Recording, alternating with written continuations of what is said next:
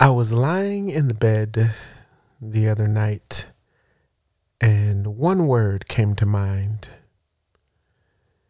And it really started me to thinking. It started me to uh, just acknowledging how small things can really be. How really minuscule things are, however, we pay the majority of our attention to them.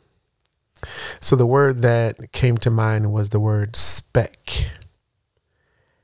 And there's a translation of a proverb that talks about um, trying to look at the speck or the mote in your brother's eye when there's such and such and so on in your own eye.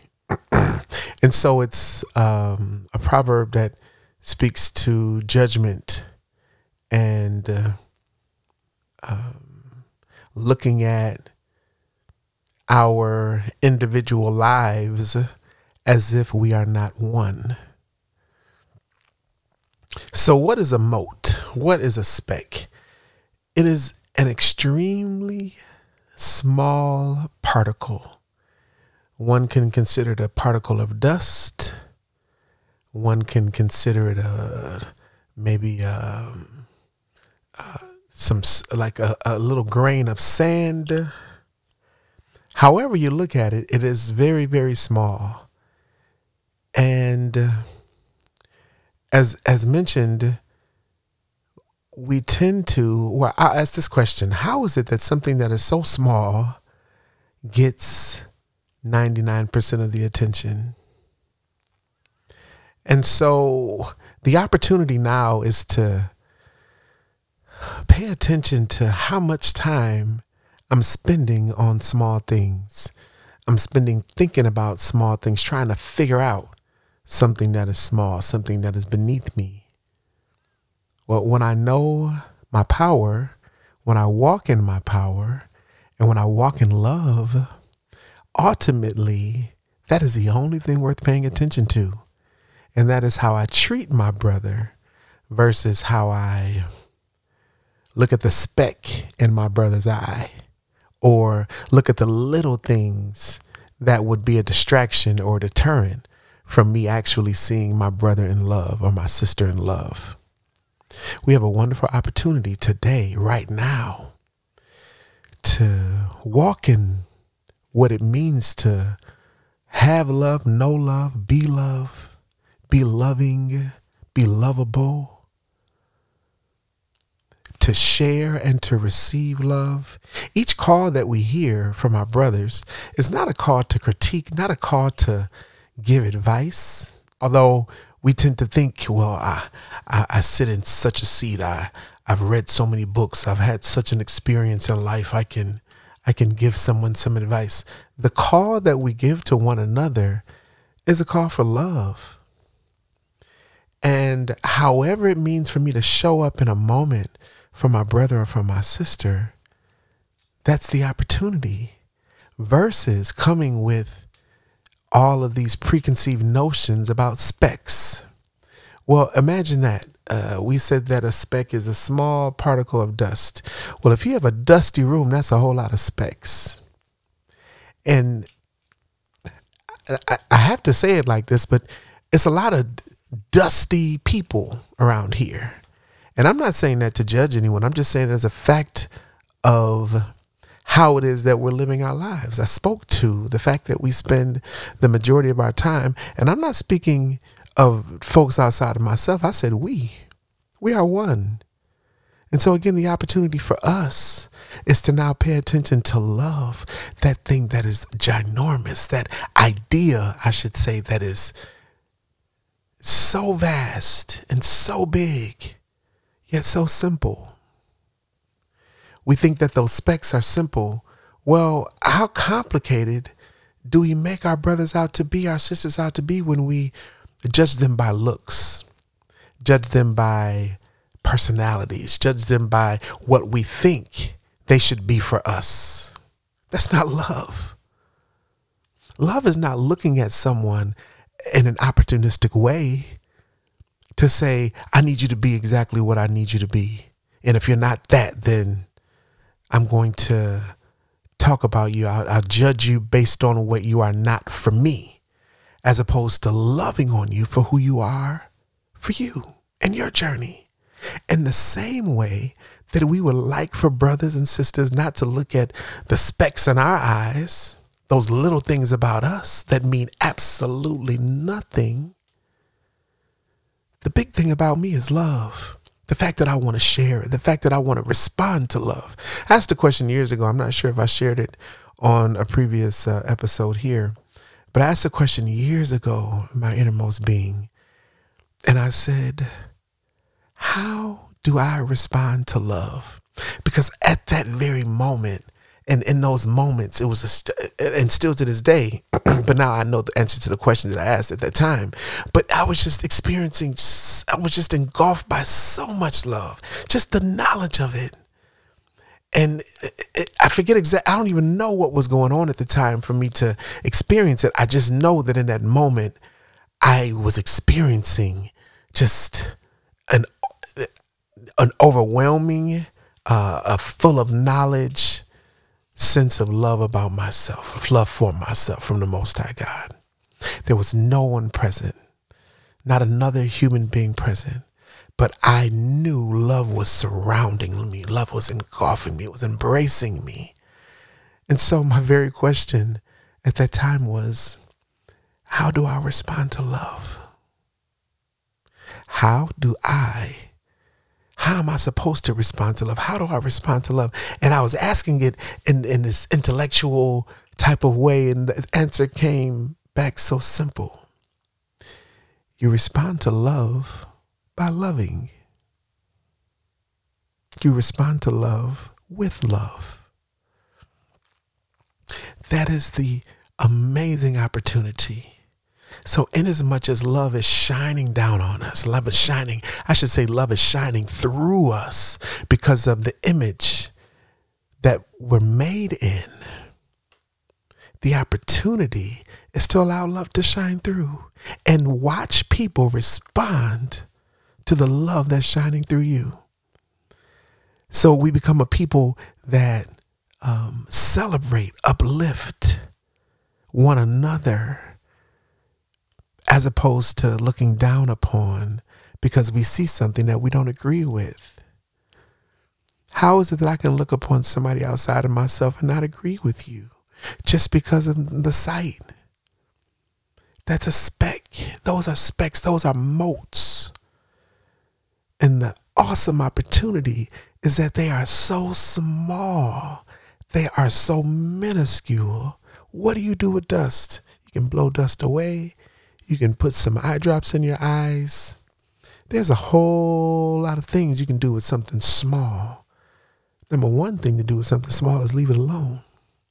Or if again it is that dust that's piling up, clean it. We have an opportunity to do ourselves away um, with those specks, but really the opportunity is to walk in love, to be the reflection of how it is that we want somebody to respond to us. if I want somebody to respond to me mean, guess what I can be? If I want somebody to respond to me uh, in a sarcastic way, guess what? Uh, sarcasm must uh, come through. If I want someone to not take me seriously, to belittle me, these are all projections, by the way.